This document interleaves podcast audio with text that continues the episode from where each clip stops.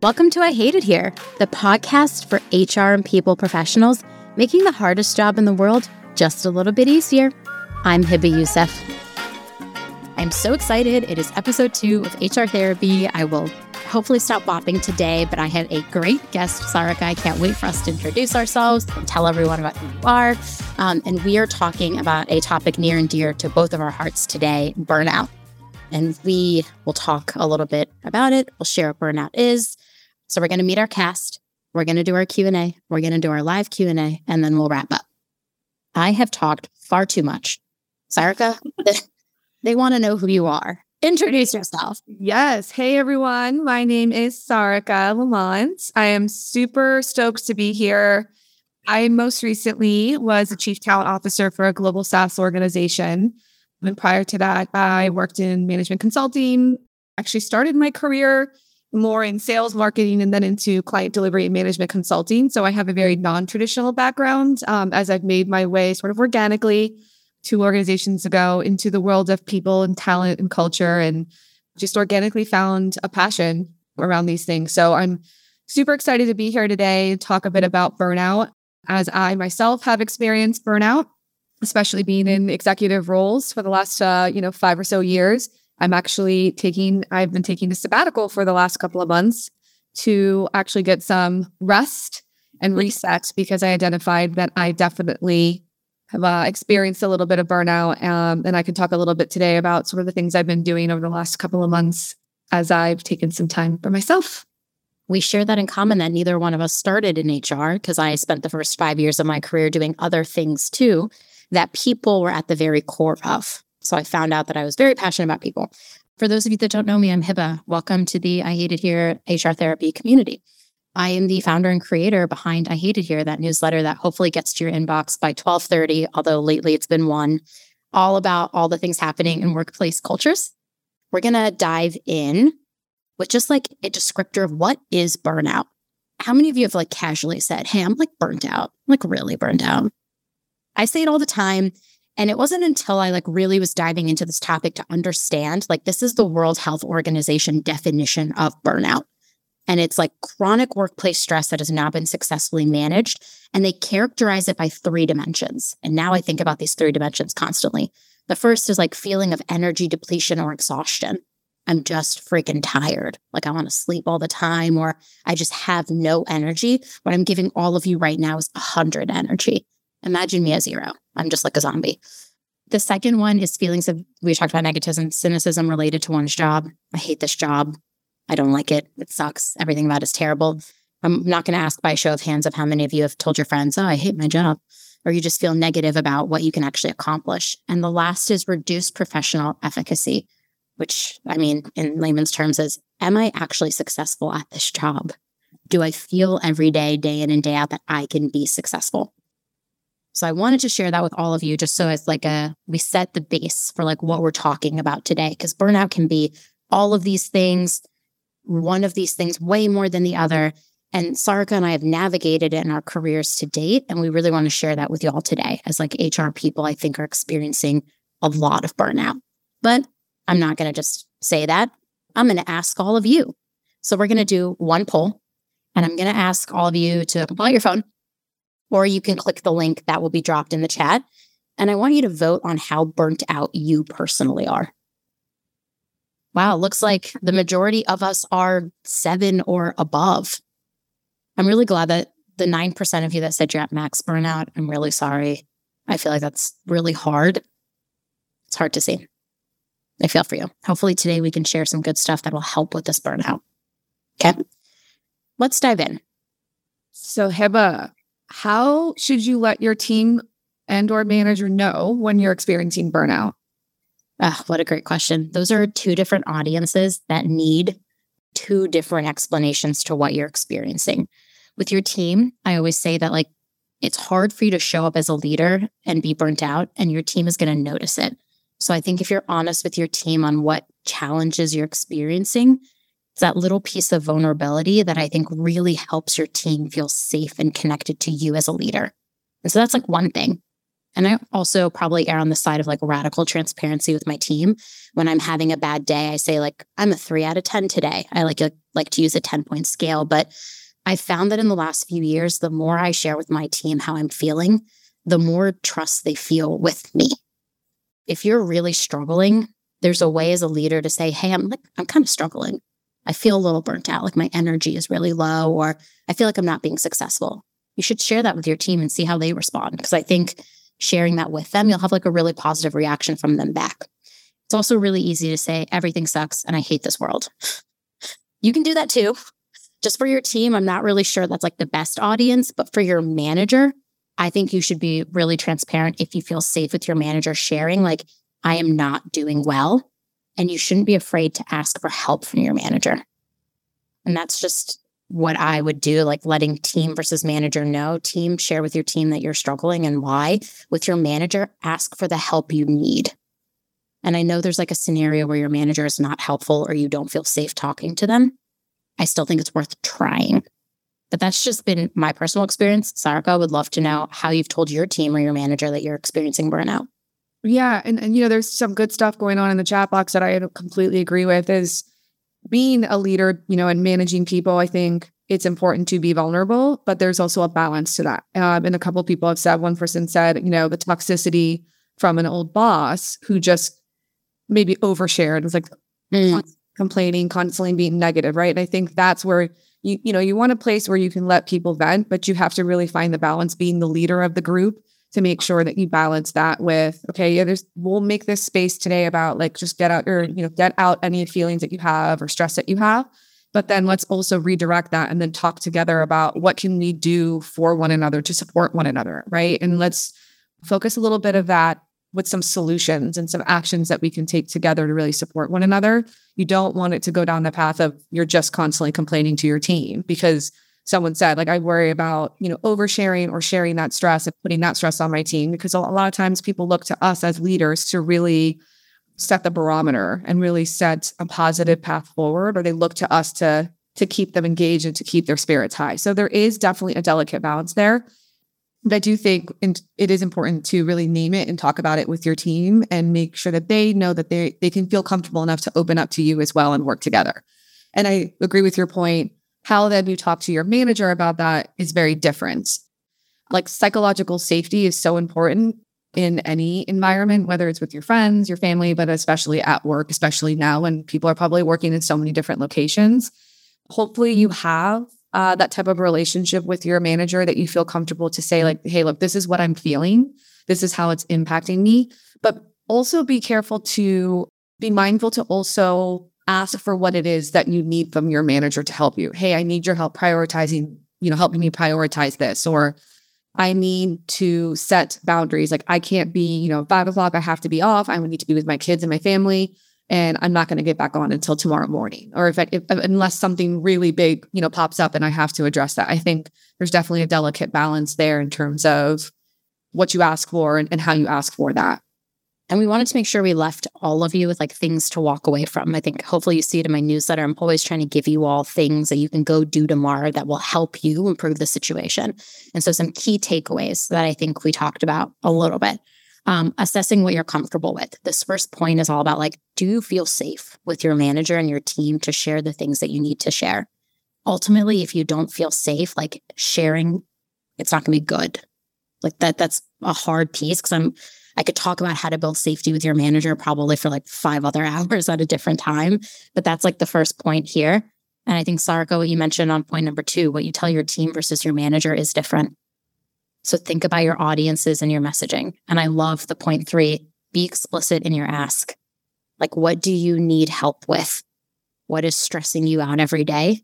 What that thing is, go to your manager and say, I need help with this thing. Yeah, I liked what someone said. Um, and this is important, especially being in a leadership role. As a leader, it's important to find your safe people at work that you know you can share your stress with, right? You can be open and vulnerable and you trust them. And it's true, we need to be able to model both maturity and authenticity so that our teams can grow their stress management skills and resiliency. That's such an important point. And I think that's what's tough being in HR in general, but even being in a people leader role, whether you're in HR or not, is really being able to strike that balance between being authentic about what you're feeling, but also helping your team manage their stress and find ways to really manage resiliency in the workplace. I think that's incredibly important. Um, next question I get to ask you. Flight attendants will tell a passenger to put their oxygen mask on first before helping others. This is such an analogy. Everyone's been using it. it. What advice do you have for people in HR who are just as burned out and faking it until we make it? Whew, I have been there. Fake it till you make it doesn't work. I can tell you that. It may work at the beginning, but it, I think it also depends on the spectrum of how burnt out you're feeling, right? And I know sometimes that could kind of waver, but because our role being in HR or being in a people leader role involves serving others, right? So we often forget to check in on ourselves because we're so focused on being there for other people. I think first and foremost, it's important for us to be able to name it, identify, you know, of the three things that Hebba mentioned earlier, you know, what is the burnout? What type of burnout are you experiencing? And really being able to identify what is contributing to your feeling of burnout. You have to own it. You have to own that you're feeling burnt out. What are those things that are causing burnout? And then communicating that, just like we talked about, what that looks like and being able to articulate that to people that you feel safe with in the workplace or your manager, if you have that type of a relationship or you've built that type of psychological safety or maybe even if you haven't, this could be a way to really break those barriers with your manager and to start to create a feeling of safety um, with your direct manager. You know, I know there's some things that people say that are going to feel trite, but I've been living this and I've been experiencing it myself.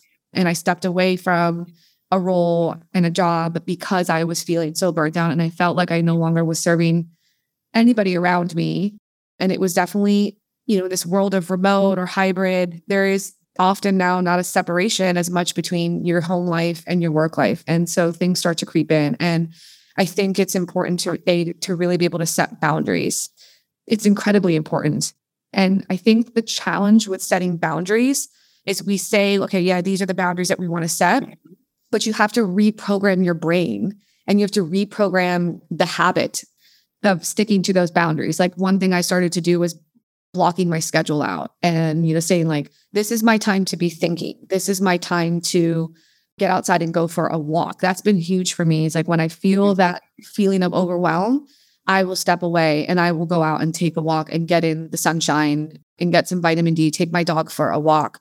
I'm someone that's very open. I've been in therapy for many years and i have been working a lot with on mindfulness with my therapist and meditation which is incredibly hard for me because I've always found myself to be a very extroverted person. I think mm. through the pandemic and everything that has happened, I now I feel like I'm a recovering extrovert where I now find myself needing time to seriously unplug, like turn all social media off and even step away from my family where I just am like I need to be alone and I just need to reset. Where before I used to be someone that got energy off of people, I feel like that has shifted a little bit. So I think it's important to figure out what those things are for yourself, right? What are those boundaries that you need to set and really reprogram yourself to really do those things day in and day out until they become, what do they say? You have to do things a certain amount of time 21 days. Yes, before it becomes like a real habit, it has to be very conscious. I also think asking for help is important in our jobs within HR and people. There's a lot of administrative tasks or a lot of things that lot of tasks that we do and we we don't stop to think about are these some of the things that I could find a way with my team to automate some of these things where I also don't want to delegate these sort of admin tasks or these things that just are redundant things that we do day in and day out and then delegate it to someone else for them to be overwhelmed. So get with your team to really think about are these some things within a process that you can really automate and take off of everybody's plates? I think that's something else to think about when you think about like the actual day-to-day work those are some things that I know that have I've been working through and that have worked for me. But and I think also figuring out like what is your definition of self care. We just dropped this link in the chat. I saw it this morning on LinkedIn and I I like sent it to him and I'm like, oh my gosh, this is so amazing.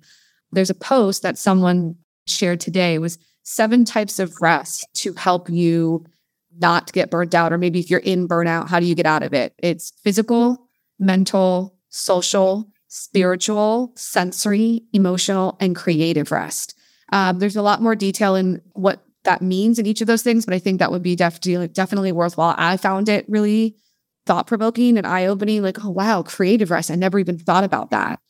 What are some things that have worked for you, Hebba? Oh man, I am trying to be better. I like made a post about this last week. Like, am I type A? Am I just like a type A person or am I really burnt out? And I think it's like I'm navigating both of those from like trying to be a high achieving person all the time. And I think it like lends itself to like bad behavior in the workplace. I am not good at setting boundaries. I am not good at telling people no. And I'm not good at blocking my calendar. And those are things I'm like actively working on because I, I spent time asking myself, like, is this the environment or is it me? Is it me? Am I the problem? Um, I think about that TikTok voice all the time. And what I found out, like spending some time thinking about me in the workplace, I was like, I I do a lot of things that contribute to my own burnout. And so I myself am trying to be better at like setting those boundaries. And that is probably like the best advice I can give all of you. I feel like all of us came to HR or most of us fell into it because we care deeply for the people around us. And part of that caring means like we're pretty selfless as like a job function. We have to be. We have to help everyone else before we can help ourselves. And the shift that I would love to see in HR is like we should be taking care of ourselves first because we need to make sure our cup is full to help everyone else. And so if we're constantly giving, giving, giving and never taking care of ourselves, we're gonna if we're gonna be in this cycle of burnout forever. And so that is something like the probably the biggest piece of advice that I could give is like it's okay to be selfish in this role and to really say, like, this is what my team needs and what I need to be successful. Absolutely. I love so, so many amazing ideas and things that are being shared in the chat. Someone said, I recently learned on Headspace that one thing to consider in self care is doing activities that put you into a state of, into a flow state mm. you enjoy. So maybe that's pottery, reading, crocheting, cooking, writing. Rediscover the things that you used to lose yourself and that you lost the track of time in. That is incredibly spot on. I mean, I love that so much. The flow state. I recently, I think, found a love of reading again. And I w- was always reading, but like all these books you see behind me, these are like books for, I wouldn't say for work. Work didn't tell me I had to read them, but it's always me thinking about, oh, like, okay, what can I do differently? Oh, let me get a book on that. Oh, people analytics. I want to learn more about this or that. and you just get kind of caught up in that, right? But then you you don't read for pleasure. And I have read Colleen Hoover, her books. I don't know have been like life changing for me. I have read like five of her books. I'm not even kidding you in the last two weeks. And it definitely puts me in that state of flow where I can like lose myself and throw yeah. myself in book and like just forget. And it turns my anxious brain off. I don't know if any, any of you suffer from anxiety. I'm also a type A, like recovering. I don't even think I'm recovering yet. I think um, I'm, yeah, I think I'm just type A. And so for me, it's like, how do I get my brain to turn off and stop yeah. thinking so much? So I, I love these ideas that are coming through. It's really interesting you mentioned reading because I'm like a lifelong reader. It's a thing that like all my friends know about me. My bookshelves are like full. We have books like up here. It's pretty crazy. I have to get rid of some. But it was like my childhood pastime was reading. And I found when I started looking at like my professional career in times where I was like the most depressed and the most burnt out, I wasn't picking up books to read. And so now I also know about myself that like when I am really stressed at work or I don't feel engaged or excited, that my reading is going to go down. And so now I'm like mindful of like my own reading. I'm like, oh, I must subconsciously be at a bad spot if I'm not going to pick up a book. Um, don't love Colleen Hoover, but I'm a huge Emily Henry, Ali Hazelwood fan. As you all saw in my newsletter, I read a lot of fantasy and romance. Um, if you have any recommendations, please send them. But I did read recently that like people who read fiction are actually more creative problem solvers than people who read nonfiction. Not to dunk on nonfiction, everybody loves a good self help book or a business book. But if you're really feeling your creativity is gone, I encourage you to go pick up like a fiction book and just see if you can like lose yourself in another world. Absolutely. Send me all your book recs, by the way, because I will read them and then tell you how obsessed I am with them. So, to recap, some key takeaways. Sarika, do you want to cover these? Yeah, name your burnout, right? Identify what what it is, what type of burnout, and the symptoms you're experiencing, and what it is in your life that is causing you burnout. And it could be in or out of work, right? I get burnt out by my family and like being everything for everyone in my family, just like I am at work. So, be okay, sort of naming it and identify what you need. Self care, whatever that looks like for you. I hate prescribing people self care like tactics because what works for me may not work for you, may not work for someone else, right? So figure out, and there's a lot of really great ideas in the chat box here on what's going to help you get into that state of flow, which I, I love that. And again, set boundaries and stick to them. Again, 21 days to break and start a new habit. And so you have to really consciously be thinking through that, you know, for 21 days before it just becomes sort of innate in you. I'm going to have to start it. Honestly, I'm going to start a tracker and I'm going to start blocking my calendar. Yeah. I need like an accountability group or maybe like yeah. a book club, even. all of those. All of, I want all of those. All the things. Because I, I need help. I need help. Um, our next question before we jump to like live Q&A. So if you haven't been putting stuff in Slido, you can pop over there and put any questions, but this is our last one for us. Okay. So in some cases, we don't leave a job because we are the only HR person and the only through line to leadership. So we feel this sense of responsibility for the people that we leave behind. But how do you prepare your employees when you have to quit a job for your own well being? Yeah, I am the queen of quitting, as all of us have seen in several of my newsletters. I am very pro quit your job if you're not happy.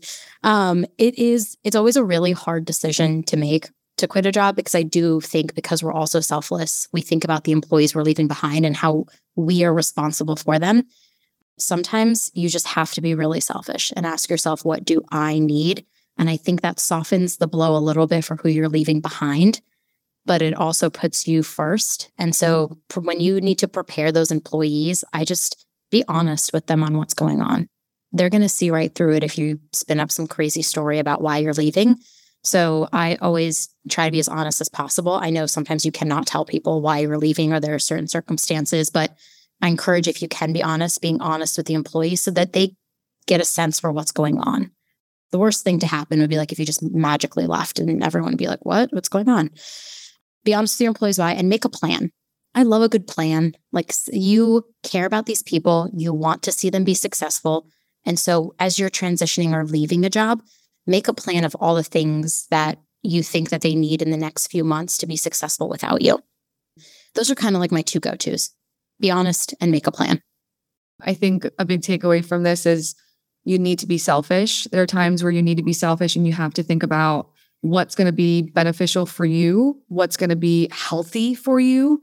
Someone posted this earlier and I read the same thing. It can take a year to really recover from being burned out. Someone else is saying, I think it's important to also identify that burnout can happen from so many different places, right? It's not just what's happening at work, it's also what's happening in your personal life. And sometimes, you know, I think you have to make the tough decision um, if you've tried, right? You've tried to articulate, this is what's stressing me out, or I'm seeing a lot of this and I have been there where, you know, how do you navigate in an organization where you don't you don't have alignment with your C-suite, right? They're not supporting you or they're not helping you to support the vision or the culture that you're trying to really build and create. Um, I left an organization for that very reason. And it was a really difficult decision. In fact, I left without another job, and I have never done that in my entire career. Um, and it was, I'm not going to lie, it was incredibly scary, incredibly overwhelming, a lot of anxiety. But I have found that it's probably been the best thing for me in my career because the only other time I've ever taken time away from work is when I've had children, which we all, for those of us that have had kids, know that that's not really a break. But I do think when you can be honest about why you're leaving a job, to do that. But of course, I get it. You're right. You don't always have the luxury of doing that. But I think uh, I, I love yours, like you know, make a plan, right? And and stick to it and be as transparent as you possibly can be given the situation you're in. But I also think it's okay to be selfish in a time like this. The burnout, I mean, the fact that it's even being labeled now as like an actual disease and something that the WHO is really paying attention to, I think it's that for a reason and really take the time to self reflect and take that time for yourself. I just read this article. I think I put it in, I Hate It Here like two weeks ago about uh, the impact on your health that stress has.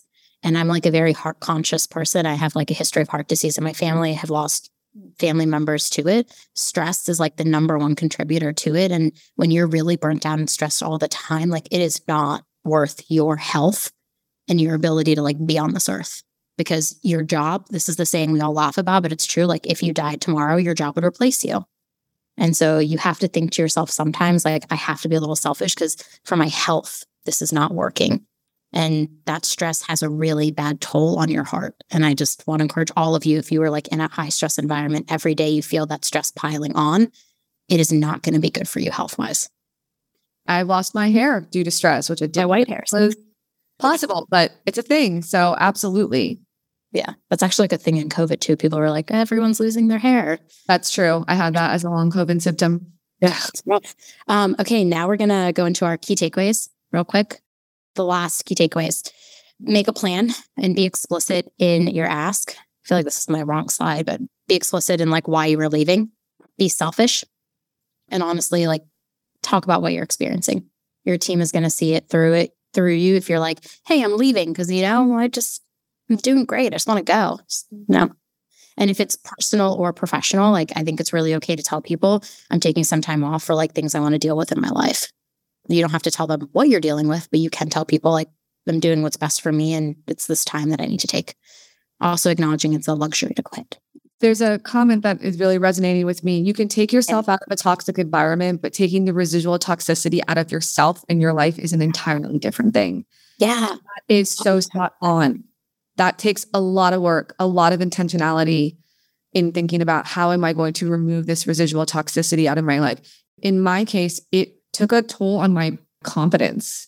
I felt like I've been I had been confident in my capabilities in in my work I identify myself um, for better or worse by my work, my job, my accomplishments, my team's accomplishments, what we're doing as an organization. You know, you really pride yourself on that. Like, I have all this like dedication and right, I'm so focused and all these things. And then before you know it, you realize like you're also like hurting yourself in the process when you don't find and strike that that balance. Um, so that's a really important comment that someone made as well. Yeah, I'm really self love sabbatical. Exactly. I love that. I'm gonna, I'm gonna call my weekends that. I'm just kidding. Um, I was gonna say like I'm also somebody who the energy of the people around me really impact my energy, and so that toxic, taking the toxic environment out and still trying to remove it from yourself. Honestly, that I'm gonna think about that all night tonight because I have been there where I've been in really bad environments, and then I end up like not feeling proud of who I am as a person because it starts to like carry over into my life, and I'm like, who is this? This is not what I want to be. And so that's yeah. just something to think about.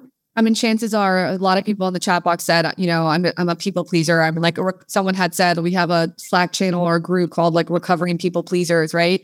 Chances are, if you're a people pleaser just by nature, you're not just doing it in the workplace, you're doing it in your home or you're doing it with your friends. And so, really making sure, to your point, thinking about the people around you in your life and are they giving you energy or are they taking energy away from you? and people that take that energy away from you, you either need to cut it out or you, or some cases it could be family. You have to really be able to find that boundary and saying, I'm sorry, like I can't be that for you today. Or like I can't, right? I think that's also important because it's happening on both sides of our lives, right? It's not just in the workplace. Yeah. Onto our live Q Q and A. Here we go. Yes. Y'all ready? The first question. It feels like burnout is an endless loop. What tips do you have besides leaving to break the loop?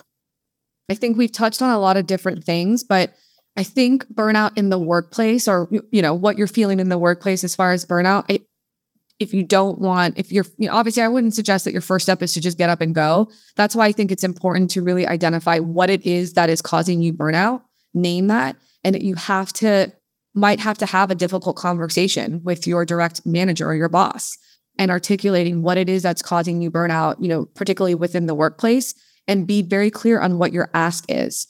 It is an important way to be able to break that loop is to open that those channels of communication with someone that someone or people that can really help you in your day-to-day work environment. And then I think like you know we've talked about a lot of different elements of self-care, right? It is a lot about what can you do for yourself? What can you control, right? And a lot of things you can control are the things that you do for yourself day in and day out. Time blocking your calendar, eating healthy, getting outside during the workday, making sure you put those 15, 20 minute breaks, even if it's you're not going to get outside, just to step away from your computer.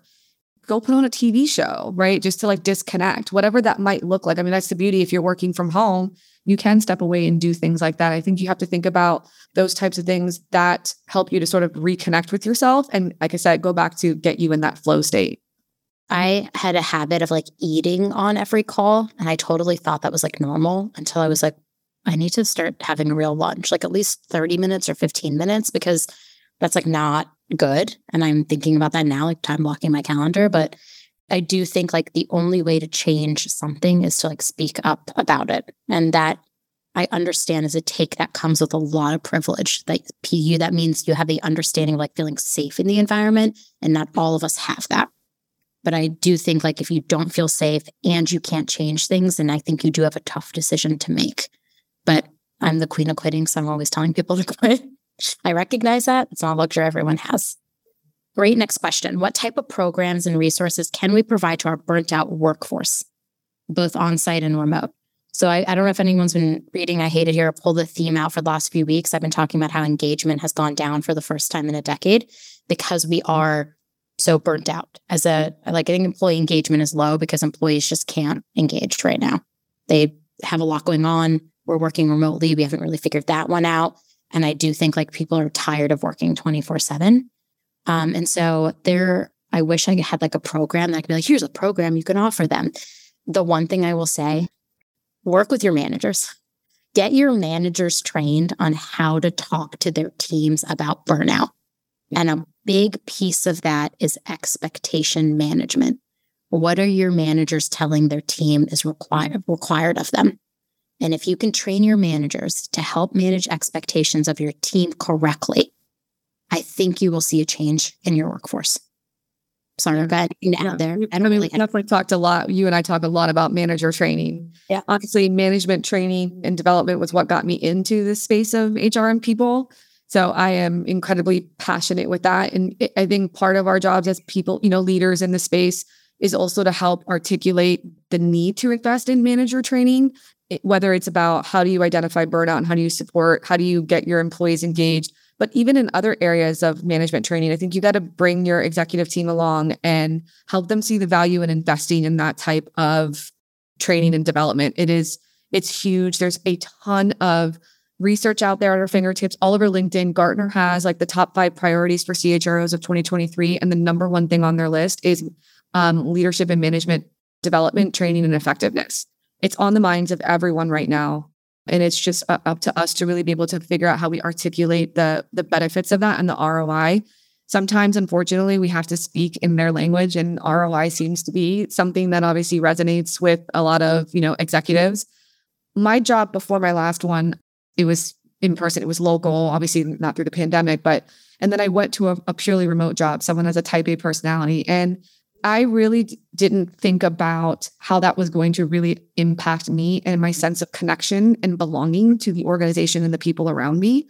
So I actually think there's a lot this really kind of goes hand in hand with building the remote or hybrid world, really thinking through the channels in which employees can connect with one another.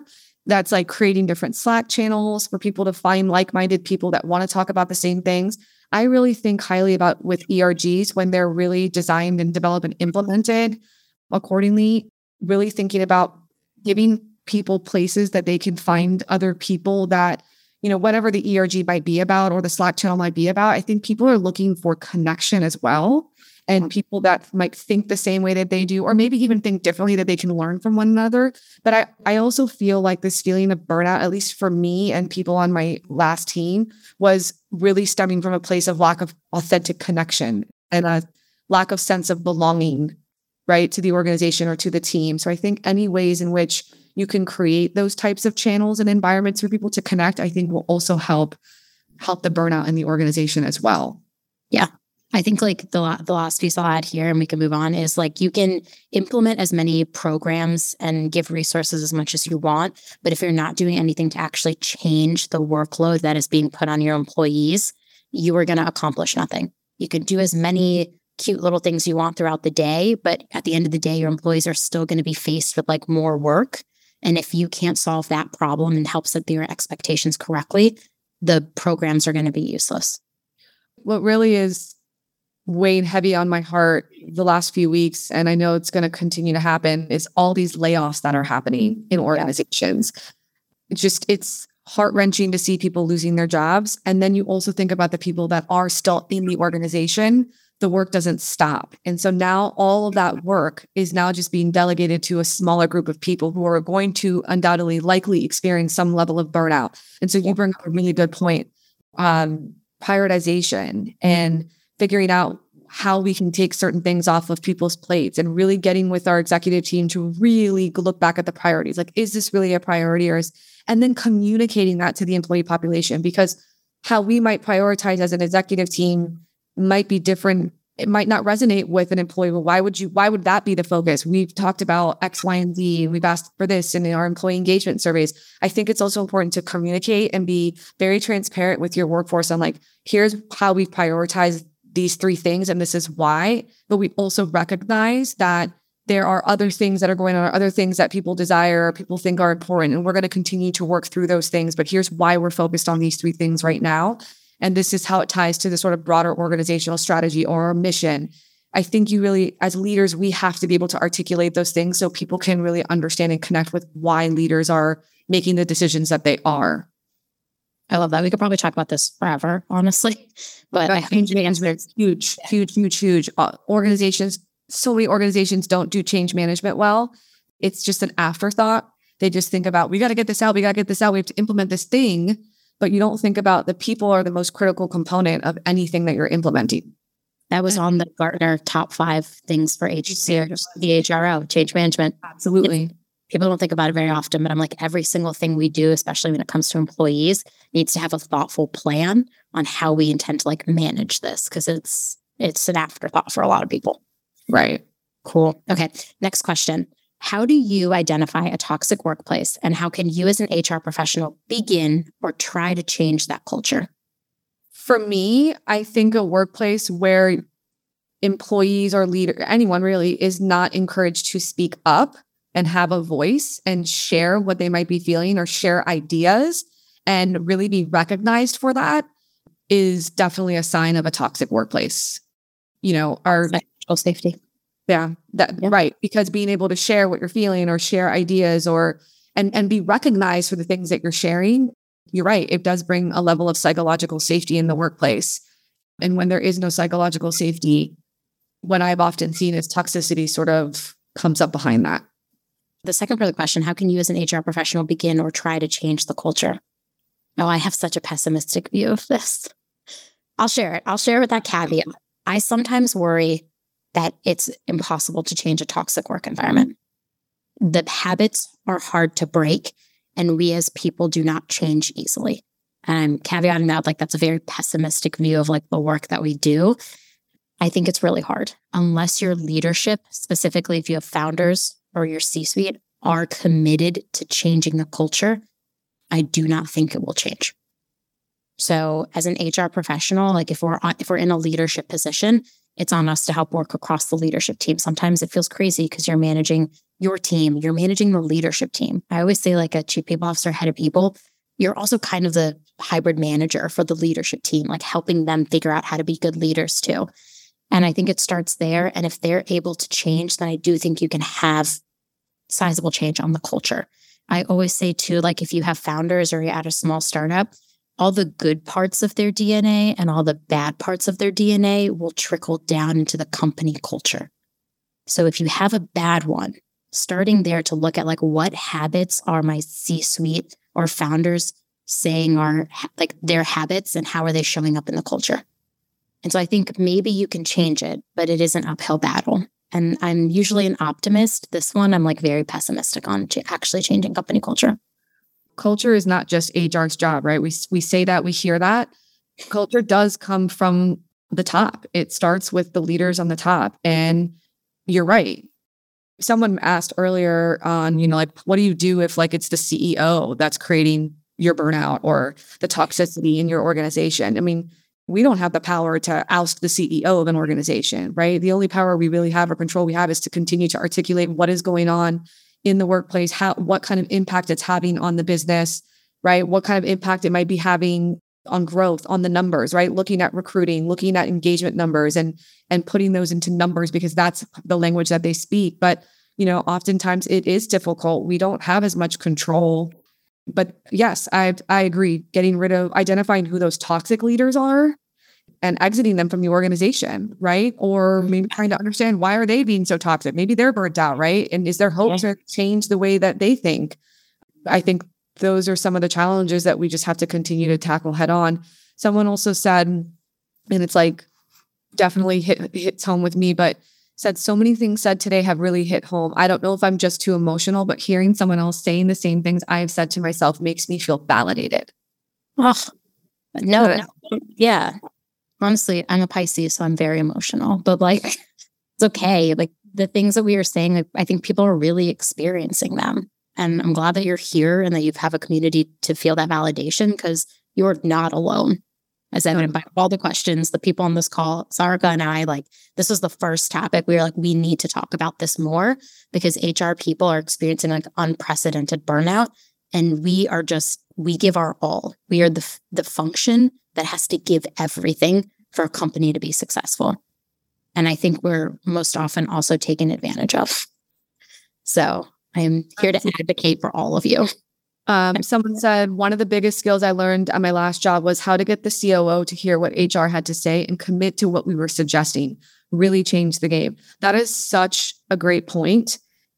In many cases, the COO is probably really the one that's uh, is really managing the operations from day to day. Right? They have a lot of control in terms of how leaders communicate with one another, how we prioritize, the ability to take things off of people's plate, the ability to get the CEO to, to think differently or from a different perspective. If it's the CEO, that's really your roadblock.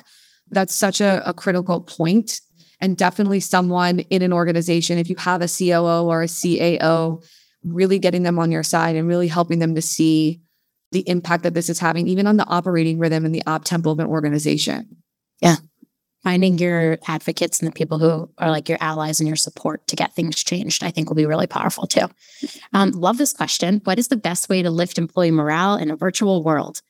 The best way is the way that your employees want to be lifted. That's a, that's a terrible response. I think the best way is like understanding what your employees want because it's going to be different based on your employee set.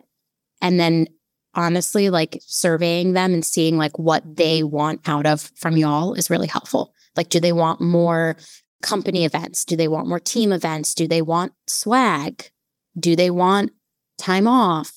There's so many things you can give them. Um, I think New Stand, one of the sponsors, does like employee gifts, surprising like little gifts and moments that matter. That's like a thing that people really like. I'm like, uh, not my top love language. Like I don't want gifts. I want to give them, but I don't want to get them. So that's just something to think about. There are lots of ways to lift your employees' morale, but like asking them first what they want is so powerful. I completely agree with that. I mean, there's obviously a lot of focus. I'm seeing a lot of um, HR tech platforms around recognition, right? Mm-hmm. But I think the biggest point that you made is how does an employee, how does look at even on your team how do employees on your team want to be recognized? Some people want their name in lights and they want to get that type of validation. And some people don't. They want to know that they're bringing value and maybe you just have that conversation in a one-on-one and, and that's enough for them. But i think that's completely right. I, I don't think i don't always see organizations doing a great job on rewarding and recognizing their employees. You know i've heard leaders say what that's what their merit increases for. No that's not what their merit increases for. And there's a lot that we could be doing day to day like even um, one thing I loved, um, my CEO, t- not last company, the company before, he was always so great about. Uh, we did a great job of incorporating our company values into an employee recognition program, and we also allowed for peer to peer recognition, where you could get like twenty five dollar gift card or something, and you could recognize someone, something that they've done, something that they've contributed, and align it to a core company value. So you're living your values, and you can really showcase how your values are really integrated in the fabric of your culture. But oftentimes, what I found is when I saw employees doing extraordinary things, I would send an email to our entire executive leadership team and say, hey, you know, so and so, like Hebba did a really great job in HR therapy. I love this idea. This is the, you know, type of feedback we got. It would be great if you guys could send her a note or I would send the email recognizing this person and tag the ELT. I mean, at one point we had 25 people on our executive leadership team, tag the executive leadership team, and then everybody would just respond like, way to go, that's amazing. Like, and people just felt like, oh my gosh, like, and a lot of times our CEO would like personally call the person or email them a one-on-one email by saying, like, that was so awesome. Thank you for everything that you're doing. Like, you're the reason why our culture is the way that it is. Like those types of things, like takes them, you know, he would spend 15 minutes at the start of his day and 15 minutes at the end of his day and go through like any names that we gave him across or anything that he heard from other leaders and send people like actual emails to their inbox. And it was huge. I love that. Um, yeah, it's a long way. Yeah.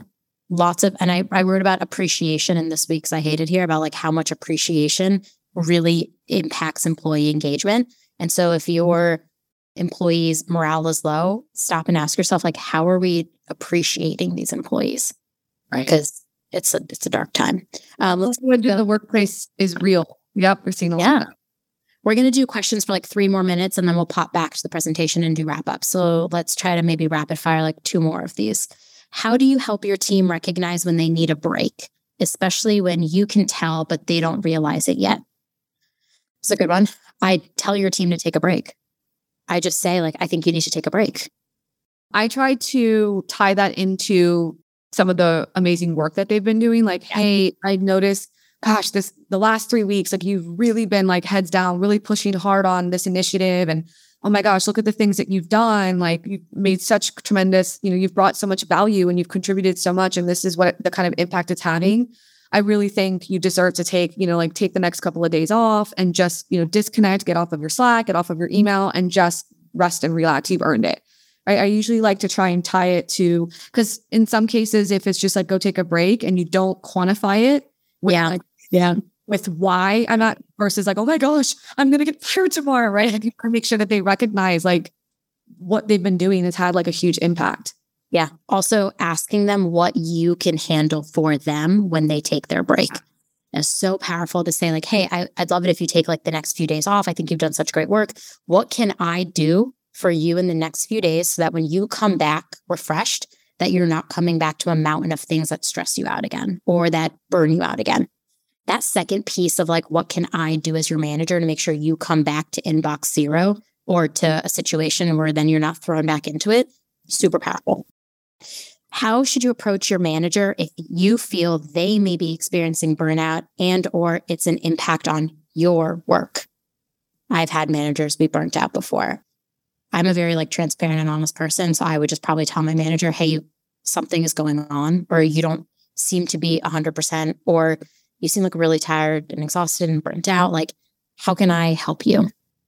You know, I've had someone um, on my team in my last organization, you know, come to me, someone I was very close with on my team, but tell me, Sarika, you like the way she approached it was so it was actually validating. She said, "You do, you've done so much for us. You're constantly like fighting these battles for us, and we can you, we can tell that it's having it's having a visible impact on you. Like we want to be there for you too. So like, what can we do to help you? And like, if you need to disconnect, like you don't need to always be on for us. And I felt like just hearing that mm-hmm. from someone on my team, it felt validating more than I was embarrassed because they recognized that like you know they recognize like i was really trying right? And i never want to disconnect i always want to be on for my team.